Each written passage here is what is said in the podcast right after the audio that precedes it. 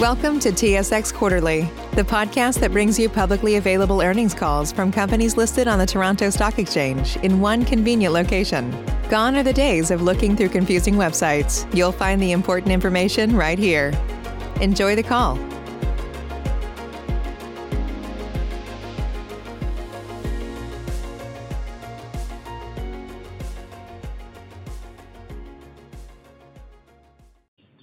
Welcome to Stantec's third quarter 2021 earnings result conference call. Leading the call today are Gord Johnston, President and Chief Executive Officer, and Theresa Jang, Executive Vice President and Chief Financial Officer. Stantec invites those dialing in to view the slide presentation, which is available in the Investors section at stantec.com. Today's call is also webcast. Please be advised that if you have dialed in while also viewing the webcast, you should mute your computer as there is a 20-second delay between the call and the webcast. All information provided during this conference call is subject to the forward-looking statement qualification set out on slide two, detailed in Stantec management's discussion and analysis, and incorporated in full for the purposes of today's call. Dollar amounts discussed in today's call are expressed in Canadian dollars and are generally rounded. With that, I'm pleased to turn the call over to Mr. Gord Johnston. Good morning, and thank you for joining us. Two weeks ago, we announced our agreement to acquire Cardno's North American and Asia Pacific consulting businesses, and the feedback from employees, clients, and investors has been overwhelmingly positive. We had a large number of Cardno employees on the webcast the other week, and to those of you who are joining us today, we are really looking forward to welcoming you to Stantec in the weeks ahead. There's a tangible excitement about what we can accomplish together. Cardno's CEO, Susan Reisbord, and I speak almost daily as we chart our path forward. And Later today, Susan and I will jointly host two virtual all-staff events for Cardno employees, one for the U.S. and one for Asia Pacific. In the United States, Cardno will increase our headcount by 15% to 10,500 people and will add 1,100 people to our environmental services team, increasing our presence in this space by 60%. As the world and our clients respond to climate change and environmental concerns, Stantec's environmental services backlog has grown dramatically in the U.S. this year. In fact, it's up over 55% since the start of the year. Expanding our environmental footprint to meet client needs is essential, and with Cardno, we're gonna double our presence compared to five years ago. In Australia, Cardno will almost double the size of Stantec's presence and provide us with the critical mass and diversity to accelerate our growth. Year to date, Australia has been one of our strongest markets, with the recovery from COVID well underway. Cardno's Asia Pacific operations will give us increased exposure to this rapidly growing market. So the timing couldn't be better to bring our two firms together. All told, Cardno will add 2,750 employees to Stantec, bringing our global employee count to more than 25,000 once the acquisition closes. And we expect Cardno to increase our annual net revenues by more than $350 million in 2022. We expect the transaction to close before the end of this year, and we've already stood up our integration team and have begun the planning process so we can hit the ground running as soon as we achieve close. This week, leaders from around the world are gathering in Glasgow, Scotland, to discuss climate change and the commitments required to prevent the worst global warming scenarios. Stantec remains committed to doing our part to address climate change through our carbon neutrality and net zero pledges. Last Friday, we announced that we wrapped a sustainability-linked loan structure around our existing credit facility, which incorporates Stantec's emission targets. As part of this new structure, we are very proud to be the first organization globally to incorporate the Bloomberg Gender-Equality Index score as a metric. We are also the first in Canada to commit to directing proceeds from our sustainability-linked loan back into our communities to further climate action and social equity. Aligning our corporate financing strategy with our ESG performance demonstrates our commitment to live by our core value of doing what's right. And Yesterday, His Royal Highness, the Prince of Wales, announced that Stantec was one of only 45 companies in the world awarded the Terra Carta Seal for driving innovation and momentum towards a genuinely sustainable market. This is yet another accolade for Stantec's sustainability performance, and of note, we were the only engineering and design firm selected in the world. Beyond our commitment to ESG within our operations, we recognize that we make our greatest impact helping our clients respond to climate change. Our climate solutions offering is an integrated platform of more than 40 services and disciplines spanning all of Stantec's business operating units that help clients and communities mitigate greenhouse gas emissions and adapt to our changing climate. Now, turning to our Q3 results. As demonstrated by our record quarterly earnings, our business continues to perform extremely well. Organic net revenue growth for the quarter was 1.4% or 3.3% excluding the impact of the de-scoped Trans Mountain expansion project. This reflected almost 11% organic growth in global and 8% growth in Canada, excluding Trans Mountain. The U.S. demonstrated significant progress towards growth as the market continues to recover and notified awards begin to move into backlog and revenue. As expected, our buildings business unit returned to organic growth this quarter on the strength of activity in Canada and Australia. Our infrastructure business also returned to positive organic growth this quarter on the strength of the transportation markets in our Canadian and global geographies and in the housing markets throughout North America. In fact, excluding the impact from Trans Mountain on our energy and resources group, all of our business units achieved organic growth this quarter, all of them. And we continue to achieve growth through acquisition. In addition to our recent Cardno announcement, this week we deepened our energy transition expertise in the Netherlands with the acquisition of Driven by Values. This 28-person engineering and consulting firm is a trusted partner for public and private entities navigating the transition towards sustainable energy generation, sustainable building design, energy infrastructure upgrades, and e-mobility. Turning now to our results by key geography. Our U.S. operations performed largely in line with expectations, and we saw positive progress towards organic growth in the quarter. Backlog grew 5% from last quarter in native currency to an all-time high of $2.1 billion as we begin converting the surge in notified awards that we referenced in Q2. Environmental services performed very well on the strength of both organic and acquisition growth. Thematically, permitting and planning work on power and transmission projects on both coasts dominated major projects wins this quarter as utility companies continue to strengthen both the capacity and the resiliency of their grids. As we expected, we're seeing continued strengthening in buildings. Our buildings group has weathered the pandemic much better than the broader building sector, and the pace of our contract win in buildings to date in 2021 significantly exceeds our wins in each of the previous two years. This momentum is being driven by healthcare, civic, and industrial processing. On the science and technology front, we recently signed a contract for a major 415,000 sq ft pharmaceutical lab in California. Our U.S. infrastructure, water, and energy and resources group all delivered in line with expectations. So We're pleased with the overall results in the quarter, and we continue to see growth in backlog and increasing organic growth as we move into 2022. and Anticipation for the U.S. infrastructure stimulus bill only adds to our optimism. Our Canadian business had another excellent quarter, achieving 8% organic net revenue growth excluding Trans Mountain. Buildings continues to deliver robust growth on strong volume from major projects as healthcare sector work on the St. Paul's Hospital in Vancouver and other large hospital projects in Saskatchewan and Ontario continues. Beyond healthcare, we're seeing continued strength in civic and mixed-use projects that are focused on revitalizing and repurposing existing commercial properties in Canada's inner cities. Sustainability is also a key aspect of our recent win with Ontario Power Generation to design their new corporate campus. This mass timber constructed corporate campus will leverage technology and innovation to enhance collaboration and achieve sustainability and net zero carbon goals. Infrastructure continued to be very strong in Canada, led by double-digit growth in community development, thanks to strong performance in the West and in Ontario. Transportation spending is also very healthy in Canada, with a number of large-scale transit and infrastructure projects, like our recent win on the extension of Toronto's Waterfront East LRT transit connection to Polson.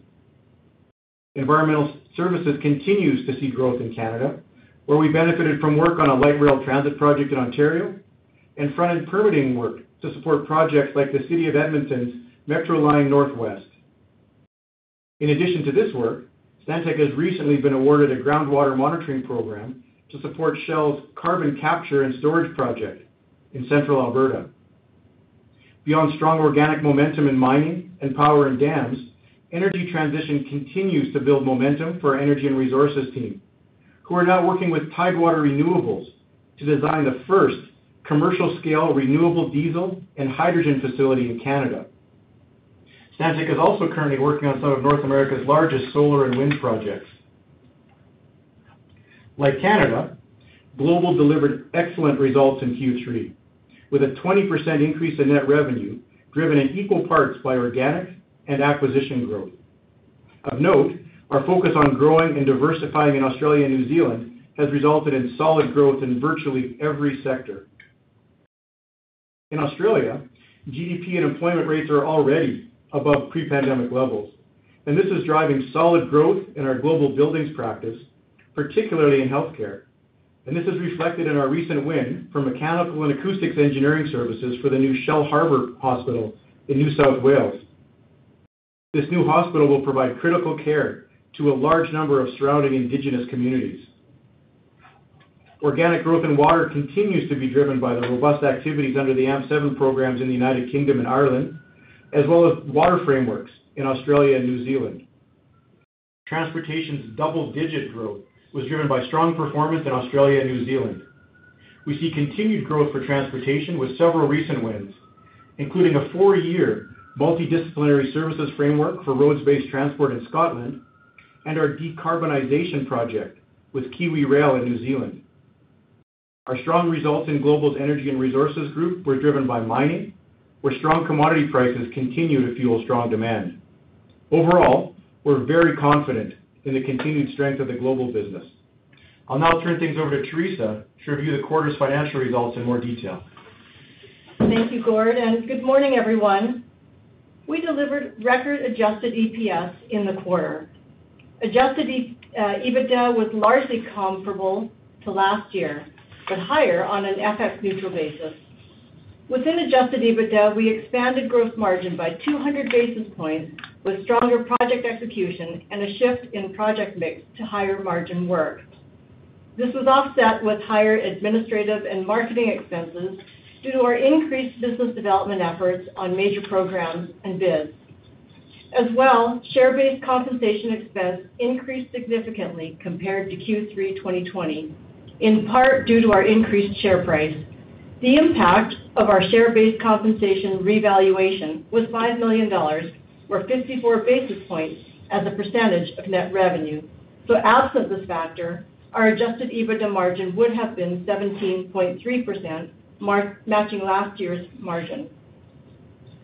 Our 2023 real estate strategy remains on track to deliver $0.10 in adjusted EPS by the end of this year. IFRS 16 has eliminated the visibility of how impactful our real estate strategy would have been to EBITDA. But for reference, we estimate that on a pre-IFRS 16 basis, our real estate optimization would have expanded our EBITDA margin by roughly 40 basis points. However, the value generated is very clear when you look at the material growth in our net income and EPS, which has been further augmented by our debt and tax management strategies. Collectively, these efforts contributed to record Q3 adjusted net income of $80 million, which is a 15% increase over last year. Adjusted diluted EPS increased 16.1% to a record $0.72 per share. Our balance sheet remains strong. At September 30, net debt to adjusted EBITDA was 0.8 times, below our targeted range. And As previously announced, we intend to fund the Cardno acquisition using a combination of cash on hand and drawings from our credit facilities. We expect to remain well within our leverage target range on close and to deliver toward the low end of our target range by the end of 2022. Days sales outstanding was 81 days at quarter end, which is up from Q2, largely due to timing and seasonal factors, but DSO was down by one day compared to the same time last year. Free cash flow year to date was 101 million dollars, down from last year, with about one-third of the reduction due to the effects of foreign exchange and the balance reflecting changes in revenue and working capital. And as I mentioned earlier, our 800 million dollar facility is largely undrawn at the end of September, providing us with sufficient room to fund our acquisition growth aspirations. And with that, I'll turn the call back to Gord for his closing remarks. Thanks, Theresa. Stantec delivered another great quarter with record earnings and a return to organic growth, and we're looking to finish the year strong. Looking forward, we remain very optimistic about the United States. In addition to increased infrastructure spending on the horizon, our focus on growing our U.S. federal exposure has resulted in a significant step change in our market share of federal IDIQ programs this quarter. We are now supporting 10 times the total IDIQ framework value that we were a year ago. We expect both our increased presence at the federal level and future infrastructure stimulus to further bolster our U.S. backlog, which already achieved record levels this quarter. Add to this the strength we are already seeing in our Canadian and global operations and the positive benefit from Cardno and our other recent acquisitions, and we see strong tailwinds as we enter 2022. With that, I'll turn the call back to the operator for questions. Operator? Thank you. If you would like to ask a question, please signal by pressing star one on your telephone keypad. If you're using a speakerphone, please make sure your mute function is turned off to allow your signal to reach our equipment. Again, press star one to ask a question, and we'll pause for just a moment to allow everyone an opportunity to signal. Spring is in full bloom. Are your finances? With the Chime Secured Credit Builder Visa Credit Card, you can build credit with everyday purchases and regular on-time payments, all with no annual fees or interest. With Chime's secure credit card, you can start improving your credit scores right away. Get started today at chime.com slash build. That's chime.com slash build. Chime feels like progress. The Chime Credit Builder Visa Credit Card is issued by the Bancorp Bank N.A. or Stride Bank N.A. members FDIC. Out-of-network ATM withdrawal and OTC advance fees may apply. Terms and conditions apply. Go to chime.com slash disclosures for details. Save big on brunch for mom, all in the Kroger app. Get 16 ounce packs of flavorful Angus 90% lean ground sirloin for $4.99 each with a digital coupon. Then buy two get two free on 12 packs of delicious Coca Cola, Pepsi, or 7UP, all with your card. Shop these deals at your local Kroger, less than five miles away. Or tap the screen now to download the Kroger app to save big today. Kroger, fresh for everyone. Prices and product availability subject to change. Restrictions apply. See site for details. And our first question comes from Frederic Bastien with Raymond James. Please go ahead. Hi, good morning, both. Morning, Frederic. Uh, guys, you highlighted uh, an increase in business development costs, which which was to be expected with the uh, economy slowly reopening. Just wondering whether those activities are back to pre-pandemic levels or you're still seeing sort of a gradual ramp-up over the next few quarters. Yeah, Frederic, um, uh, great question. Those BD costs are not yet back to pre-pandemic levels. Um, you know, we're still travel is restricted. Uh, not restricted, but it's uh, a lot slower than it was previously. And we see that, you know, sort of being the same for the remainder of the year and certainly into the early part of next year. There is some demand now for our people to get out and meet with clients again, for our people to go to a conference or a trade show to begin to, you know, Uh, elevate our position there again. But it certainly uh, remains below pre-pandemic levels. And in fact, um, you know, even as we think into next year, we see that staying the same. Okay, great. Um, I guess maybe a question that's related to that. I mean, we saw organic growth return to positive territory in the U.S., but it was a slightly lower than what I was expecting anyway. Um, just curious as to sort of the ramp up that you're seeing over the next couple quarters. I mean, when do you expect, um, you know, this organic growth to really resume, uh, in, you know, in the healthy territory? Well, in the U.S. in particular, Frederic, or overall? No, I mean, there's absolutely nothing wrong with the other regions as you've uh, demonstrated. Yeah. Just curious about uh, the oh, U.S. specifically. Yeah. So so in the U.S., a couple of things of interest. Our um, overall backlog in the U.S. is up over 10% year to date. Uh and specifically, a couple of things that are interesting. I mentioned earlier that our environmental services backlog was is up over 55% in the year, again, further supporting the addition of Cardno. Our energy and resources backlog, a lot of that in the renewable power space, is up over 40%.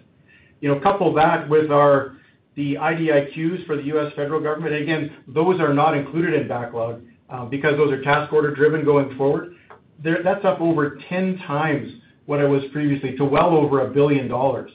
So, you know, lots of good opportunities there. And then couple that with the uh, infrastructure stimulus bill on the horizon.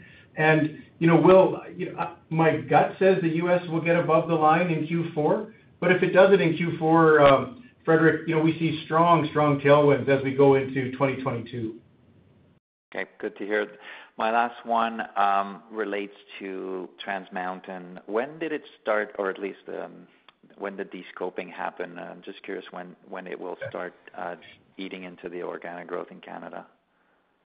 Yeah. You know, Frederic, nothing will make me happier than uh, in Q1 of next year when we don't have to reference it anymore.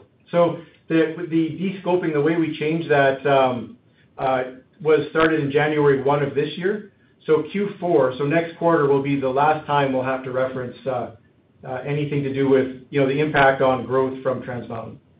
Okay. Thanks, Gord. Pass it over. Thanks, Frederic. Thank you. Our next question comes from Yuri Lynk with Canaccord Genuity. Please go ahead. Good morning. Morning, Yuri. Morning, Gord, Theresa. Wanted to follow up, I guess, on Frederic's question on organic growth. I'll ask it a bit of a different way. Um, I mean, you're still guiding to 1%-5% uh, organic growth in 2021.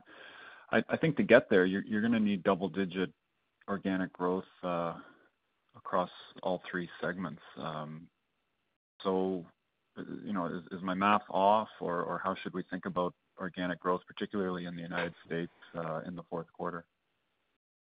Yeah. So, you know, in the United States overall, in in the fourth quarter, we are expecting sort of, you know, organic growth to be positive. Um, but as we look at overall at the business, uh, to your point, you know, what we've seen that, you know, the year is kind of unfolding as we expected. You know, we've seen a little bit uh, better organic growth each quarter, um, returning to positive growth here in Q3.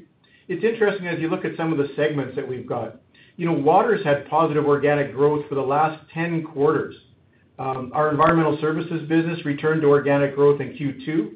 Um, buildings and infrastructure returned to organic growth this quarter. And certainly, uh, energy and resources without Trans Mountain uh, also returned to positive growth this quarter. And so, you know, we see that continuing into into Q4. Will will Q4's organic growth be enough to bring everything above the line um, for the year? I don't know. I haven't penciled that out. But, you know, but I think what's really important is that for 2022, we're ideally set up with the backlog and the opportunities that it's really gonna be strong going forward. So, so how should I think about then that 1%-5% organic growth guidance for 2021? I mean, it doesn't sound- Yeah. You know, we put out. Quite get there. You know, and certainly it is a range. And we would see, you know, if we were to get there, we'd be near the lower end of that range. Okay. Um, Theresa, what kind of tax rate should I be thinking about for 2022? Um, if if you could give me that number with Cardno, um, that would be even better. Yeah. So for 2022, uh, we have not put our guidance out yet, um, and particularly with what it might look like with Cardno. That work uh, is still underway. I don't expect generally that there will be, like, a significant increase relative to this year. Uh, I think what we've seen this year ought to also hold true for next year. Um so I don't expect a significant change. But again, um, we'll have to confirm that at the end of the year, uh, at the end of February when we actually do roll out our guidance. Well that would be that 22%-23% range? Yeah. I think that's a good working assumption at this stage. Thank you. I'll turn it over. Thanks, Yuri.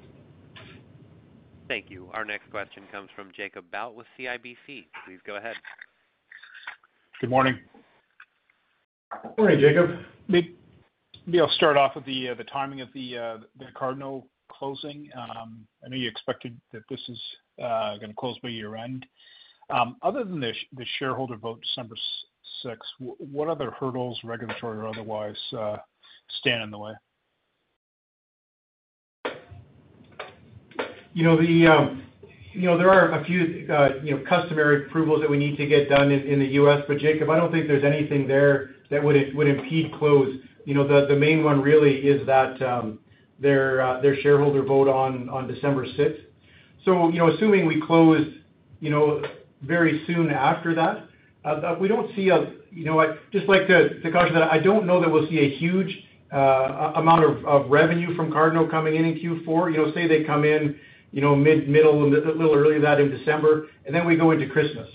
So we just wanted to, you know, as we were thinking about it, um, you know, just try to to to walk that through. Okay. Um, second question here is just on the award notification uh, conversion. Um, I know there was, you know, quite a bit of talk about the last couple of quarters uh, with that 1.2 billion in award notifications. How much of that is converted to backlog? Um, and then, you know, or are we still waiting for this U.S. Infra bill to pass? How quickly would that conversion happen post the the infra bill being passed in your mind? Yeah. So, you know, we one of the things we mentioned last last quarter is of that, you know, that um, sort of soft backlog, half of it was in the U.S., and it has really begun to convert because we already saw, um, you know, 5% growth in backlog in the U.S. in the quarter. Again, taking us to an all-time record high in U.S. dollars of a little over $2 billion. And none of that is um is dependent on U.S. stimulus because, you know, we haven't factored any of that in yet. So you know, very, very healthy. In fact, record backlog in the U.S., even absent the U.S. stimulus program. Thank you. I'll leave it there. Thanks, Jacob. Thank you. And our next question comes from Michael Tupholme with TD Securities. Please go ahead. Thank you. Good morning. Morning. Um, can you provide an update on the 2023 real estate strategy? It seems like it's progressing to plan, but um, any updates there? And then also, to what extent that benefited EPS in the third quarter? Sure. So uh generally, the uh, plan is going really well. Um, you know, we've done a lot of work in terms of uh, uh, addressing um, you know, the lease space that we have and um how we will work through um, that over the next couple of years. So, you know, with 2021, we had you know, indicated that we would expect to generate about 0.10 per share Uh, for the year, and we are uh, certainly on track for that. And so uh, in Q3, that would have been about 0.025 per share that that strategy has generated. Um, the the remaining 0.25-0.30 that we indicated would come beyond the 0.10 um, is, as I've noted previously, more back-end loaded. Um, that will come, you know, towards the end of 2022, more into 2023. Again, there's, you know, just it's positioning, identifying where those leases are, um, understanding where um, our overall uh, flexible workplace uh, uh, plan is with people reentering the office and the choices they're making around how they wanna work. Um so overall, you know, we're we're really pleased with how that's going. We think it was a really positive move for us, Um, not just from a P&L perspective, but in terms of uh, engaging our employees, uh, giving them a choice in how they want to do their work, um, and as well from an overall emissions reduction standpoint. So it's just been a really positive uh, program for us and um, is on track. Okay. That's great. Thank you very much, Theresa. The margins in the quarter were quite strong. Do you see the margin strength you saw this quarter as being sustainable? And you talked about mix benefiting the gross margin. Um, is the current mix something that you see as representative of what we should expect going forward? You know, I certainly think that uh, the from a gross margin perspective, uh, you know, it's continued to strengthen over the course of this year. Um, and we are being, you know, really focused and diligent in uh, our review of projects and the ones that we choose to take on. So, you know, we do feel like uh, where we are at today uh is really healthy, and that's certainly what we would aspire to achieve going forward as well.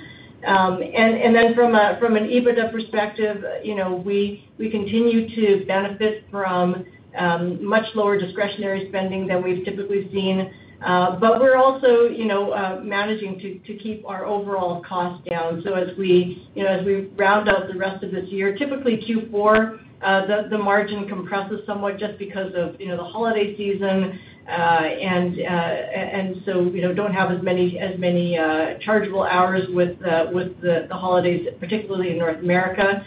But I think, you know, we're we're we're we're really pleased with where our EBITDA margin is is coming out. That's great. And then just lastly, um, looking at Canada's organic net revenue growth, uh, I know it would be higher, uh, were it not for the Trans Mountain drag. Um, that said, organic net revenue growth slipped to 1.1% in the third quarter, whereas it was closer to 6% in the second. I'm just wondering if you can comment on the driver behind that pullback quarter-over-quarter. Yeah, and you know, also, um, you're right, without Trans Mountain, that would have been 8%.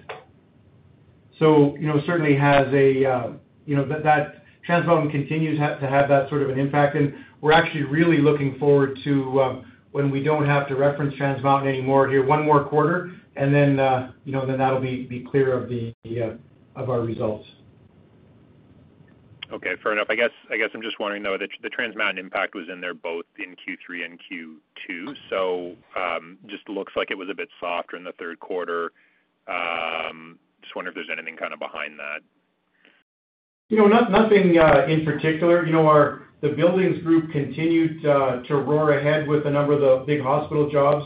Infrastructure, you know, uh, both land development um, and transportation was very, very strong.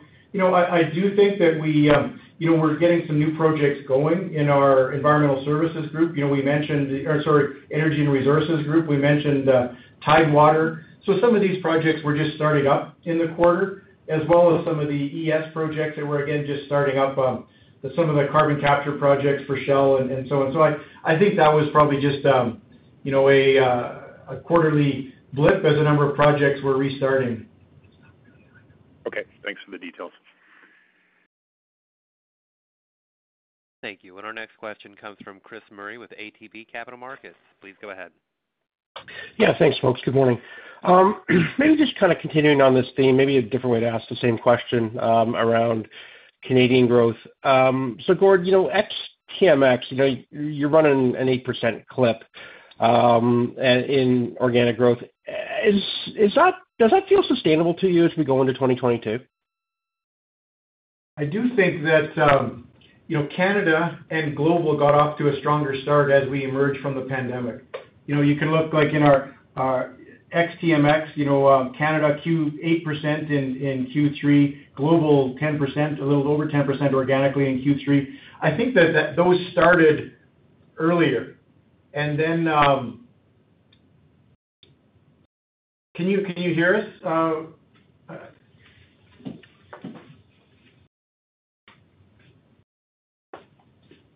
Operator, are you able to still hear us? Yeah, I can hear you. Hello? Oh, okay. Oh, sorry. Okay, no, good.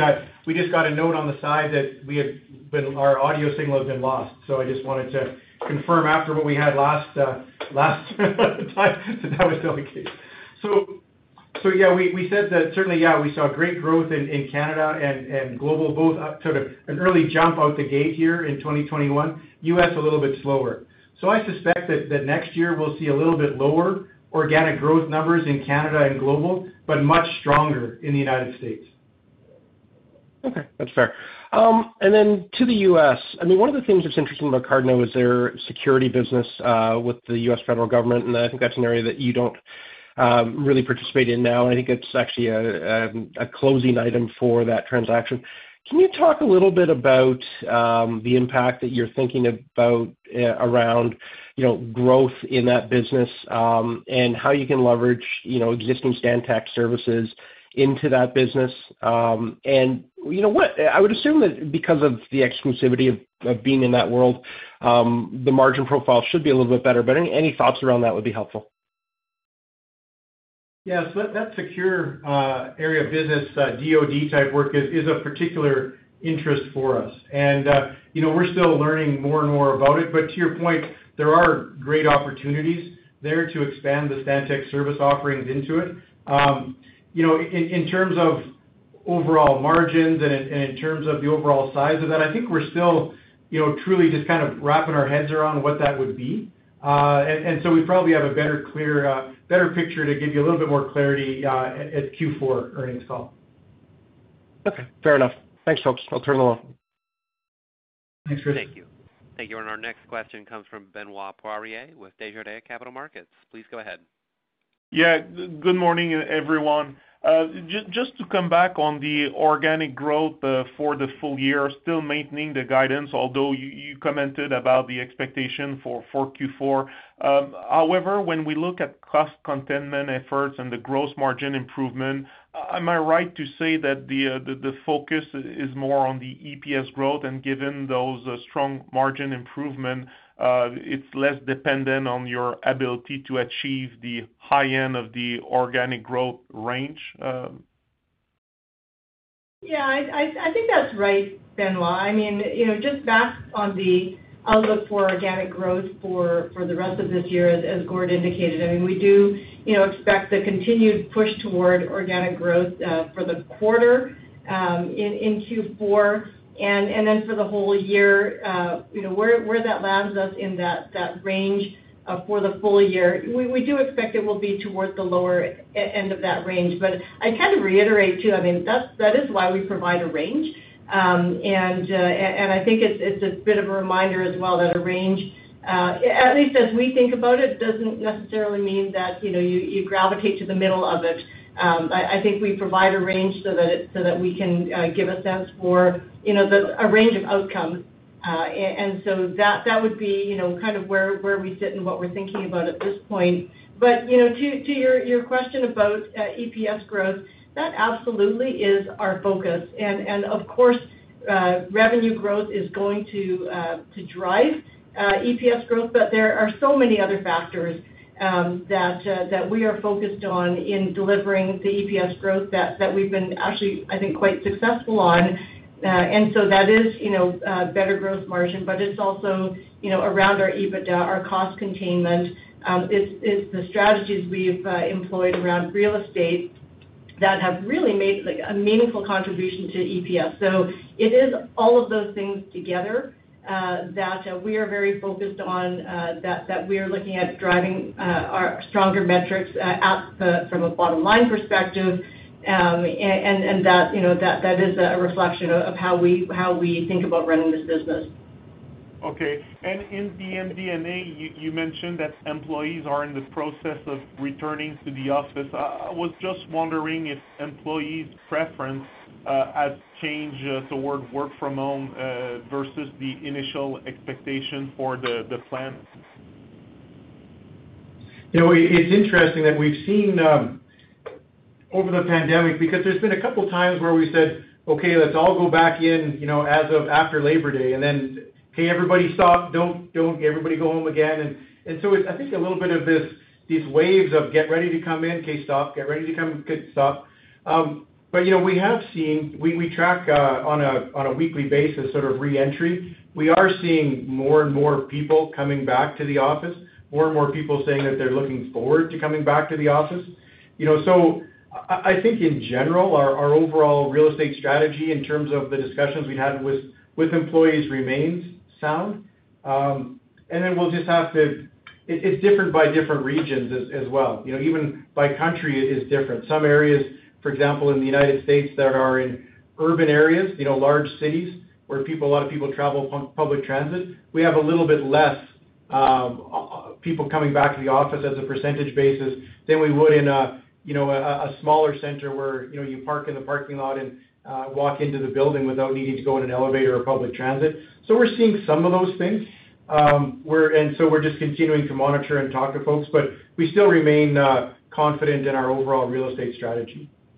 Okay. That's great color, uh, Gord. And with respect to the overall labor shortage, wage increase, could you maybe provide some color or on how it impacts organic growth, whether it will provide a how much of a boost it could provide on organic growth going forward as you pass through those price increase to customers? Sure. So, you know, a couple of things there. Firstly, about just the, you know, the the staff count numbers. You know, um you know, we always find there that the best way to to keep your staff counts high is to not be losing people.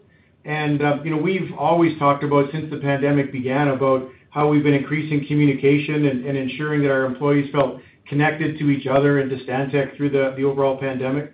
So we did actually just conduct an employee engagement survey in the fall and able to compare our results to pre-pandemic numbers. And it's interesting that our overall employee engagement score rose um, uh, by by almost 6% since the last survey, whereas globally, uh, overall firms' engagement scores have fallen through the pandemic. So we're very pleased by that that level of of uh, engagement we've got and the delta to our overall industry.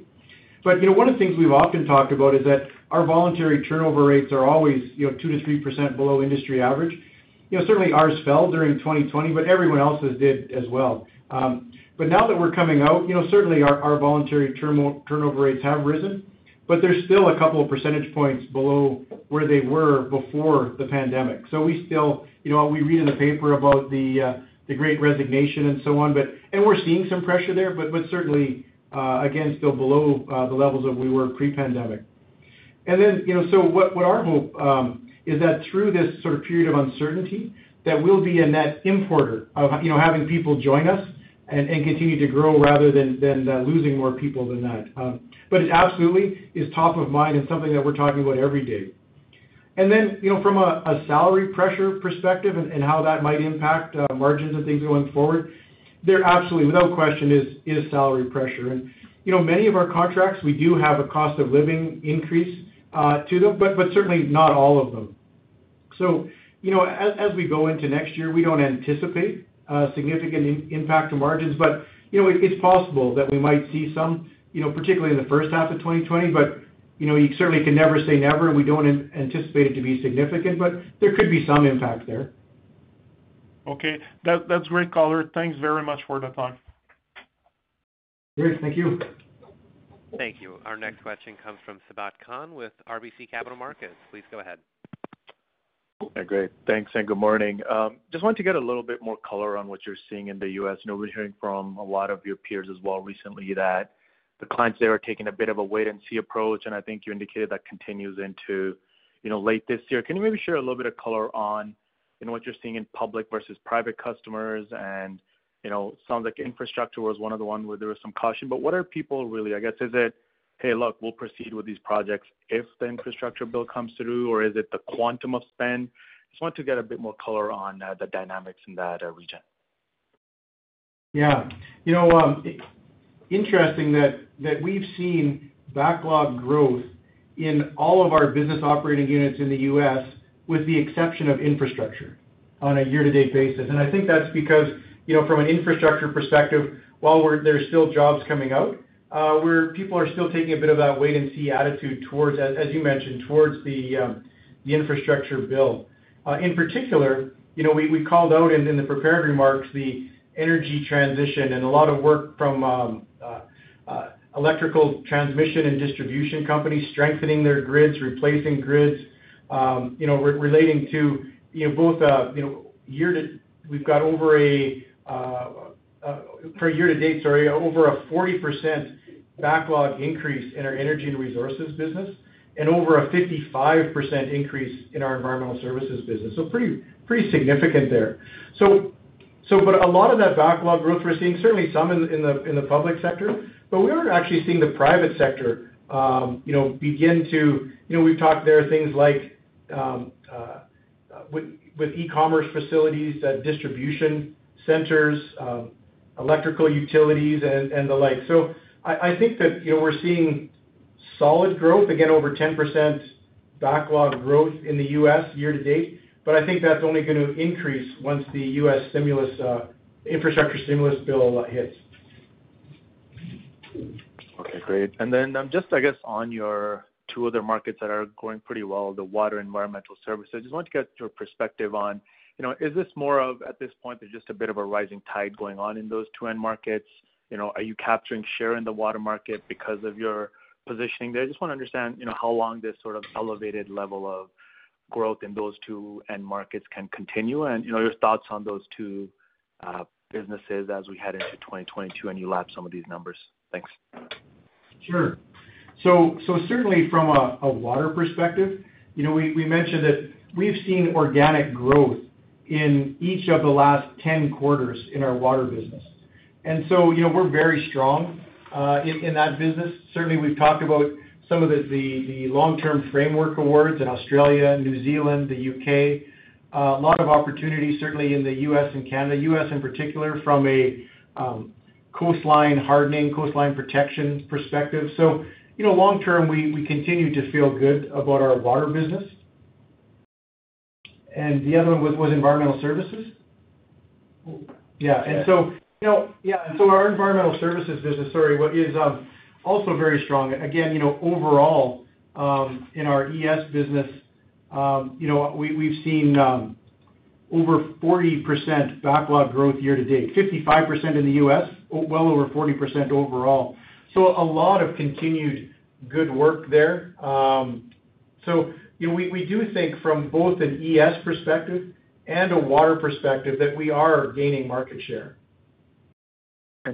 Just, I guess, as we head into 2022, I guess, could we expect this level of uh, just elevated growth to kind of continue into next year? Or do you see it more normalizing towards sort of like broader industry growth rates? You know, right now, we as we're talking to our clients, there still seems like there's a lot of work coming out. But you know? I think it'd be hard to anticipate that we'd be getting, you know, in our environmental group, uh, from an overall basis, you know, in excess of 40% backlog growth on an annual basis would be pretty hard to imagine. What I do see next year is, you know, that that backlog converting into revenue, you know, very similar to energy and resources and some of the other groups. So we feel quite positive about those uh those verticals going into next year. Great. Thanks very much for the color. Great. Thank you. Thank you. And our next question comes from Maxim Sytchev with National Bank Financial. Please go ahead. Hi, good morning, everybody. Morning, Max. Uh, Gord, actually, maybe just kind of building on this, um, you know, uh, comment around backlog. I'm curious if there is anything structural in terms of the projects uh, that you're on right now that the conversion rate would be maybe different versus history, or how should we think about it? Because, I mean, obviously, you know, when you talk about 40%, you know, backlog jump, people will assume that there is gonna be commensurate sort of revenue growth. But clearly, is the duration of these projects is a bit different? Can you provide maybe any color on that? Yeah. Not seeing uh, so much from a duration perspective, Max. I do think that, you know, in the U.S., we have seen projects a little slower to convert from backlog to revenue. Um, it just seems to be not just from a Stantec perspective, but a bit of an industry-wide phenomenon. Just people are getting the work out there, but a little slower to get the jump on things going. So, you know, it's our hope that, and based on our discussions with our clients, that some of those things will get going Uh, the latter part of this year, but really into uh, the first half of next year. Okay. But there's nothing structural uh, in terms of kind of duration convertibility relative to what you would have seen. No. Historically, right? Okay. No, not at all. Thank you. And then um, also was wondering, um, you know, we talked in the past a lot about uh, AMP um, uh, programs in the U.K. Just curious right now if there's like any uh, significant rebuild cycle coming up or everything is sort of status quo for the next, let's call it twelve to fifteen months. Yeah, no, I think that, you know, with the typical AMP cycle, and there is about a 12% capital increase in this AMP cycle over the previous. So that will roughly translate into, you know, to our our fee growth as well. Um, no, there's nothing um, uh, structural there. We we tend to ramp up in year year one, year then the next couple of years are sort of just years of continuous design and having things going, and that's where we are now.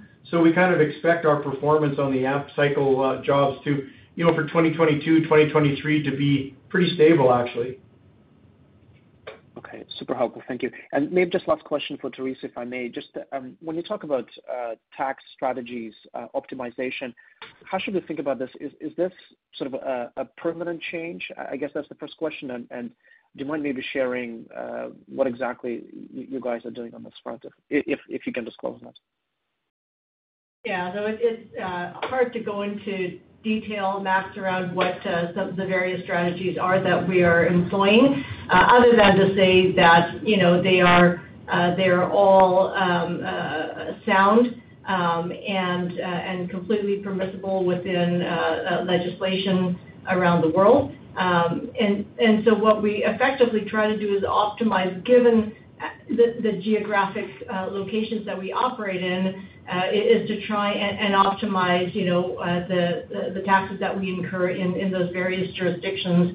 And so um the various strategies that we use typically do have a tax uh, or kind of a horizon to them. Um and in particular now with some of the strategies we have given discussions around um, U.S. tax reform and other proposed changes globally to taxes, you know, there is a potential that um, some of the uh, strategies that we have in place uh, may not uh, be as long-tailed as we would have expected. So it's something. It's too early to say. Um, I think we feel, again, we haven't given guidance for next year, but at this stage, we don't think there's gonna be a material change next year. Beyond that, we're gonna have to monitor and see what happens with changes in tax legislation.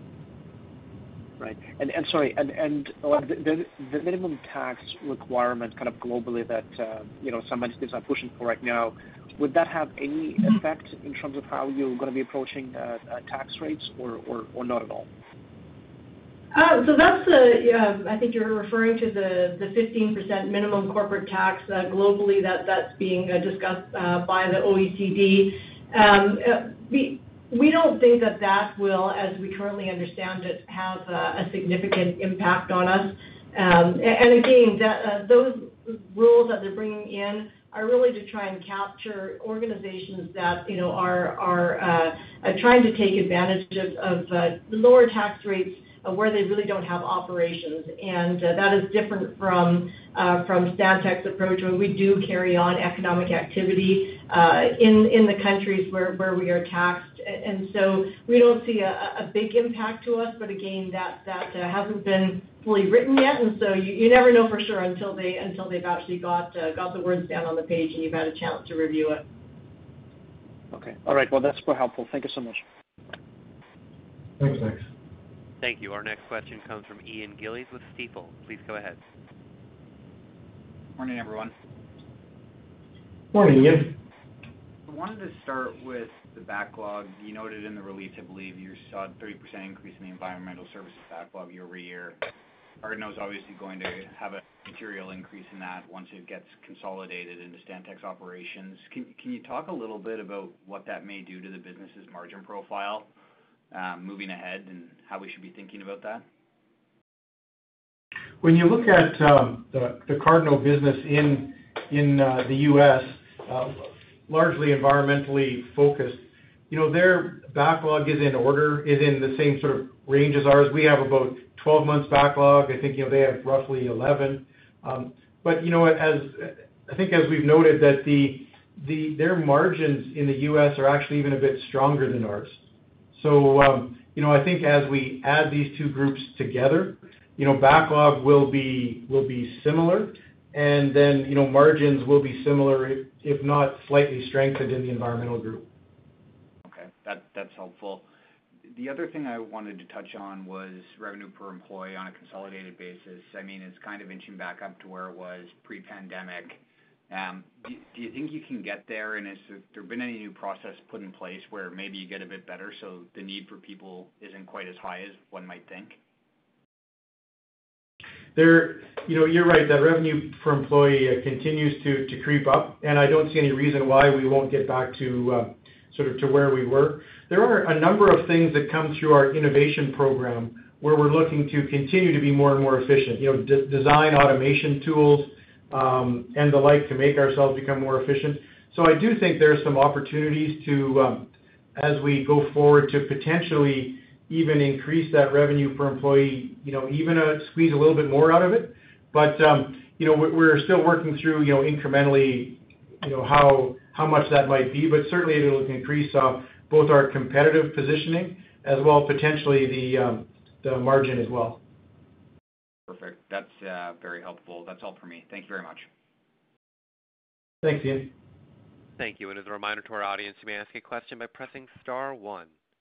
Our next question comes from Troy Sun with Laurentian Bank Securities. Please go ahead. Uh, good morning.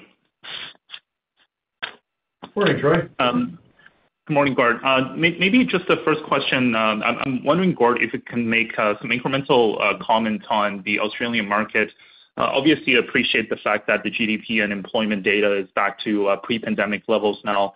Just given how the geography is coming out of, you know, uh, very strict uh, COVID restrictions, how should we be thinking about the organic growth profile uh, for that region in 2022?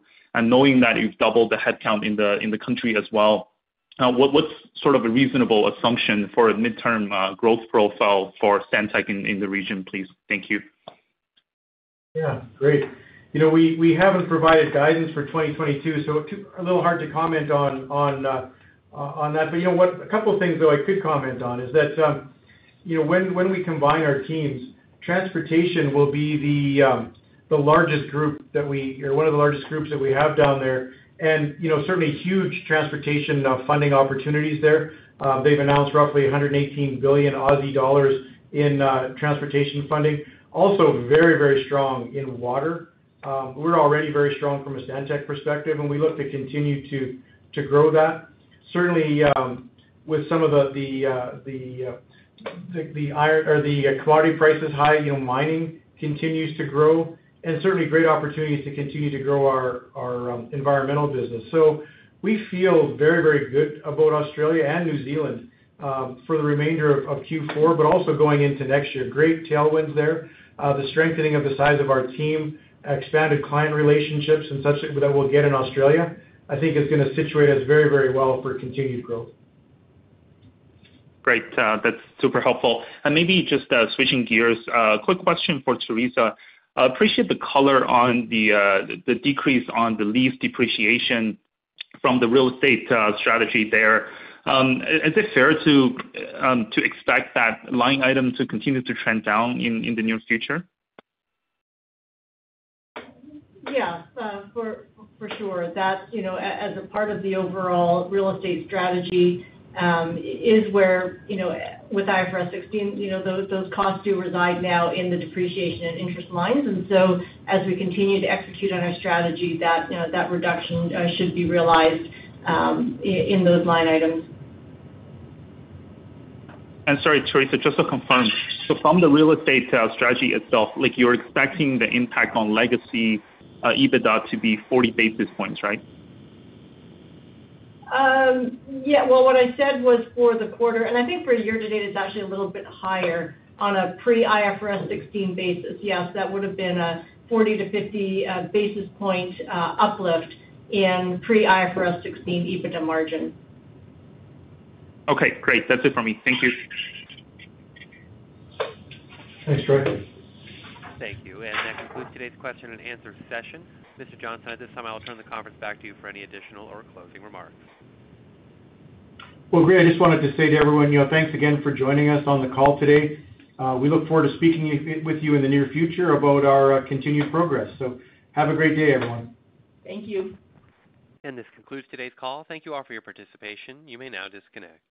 Spring is in full bloom. Are your finances? With the Chime Secured Credit Builder Visa Credit Card, you can build credit with everyday purchases and regular on-time payments, all with no annual fees or interest. With Chime's secure credit card, you can start improving your credit scores right away. Get started today at chime.com slash build. That's chime.com slash build. Chime feels like progress. The Chime Credit Builder Visa Credit Card is issued by the Bancorp Bank N.A. or Stride Bank N.A. members FDIC. Out-of-network ATM withdrawal and OTC advance fees may apply. Terms and conditions apply. Go to chime.com slash disclosures for details. Prescription products require completion of an online medication consultation with an independent healthcare provider through the LifeMD platform and are only available if prescribed. Subscription required. Individual results may vary. Additional restrictions apply at lifemd.com. Read all warnings before using GLP-1s. Side effects may include a risk of thyroid C-cell tumors. Do not use GLP-1s if you or your family have a history of thyroid cancer.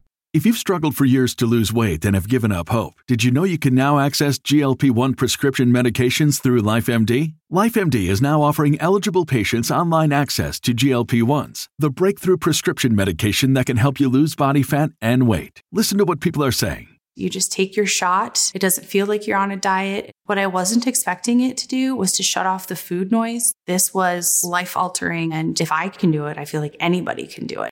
And here's the best part your insurance may cover 100% of the cost of your medication. So go to trylifemd.com to have your eligibility checked right now. Get started today at trylifemd.com. That's T R Y L I F E M D.com.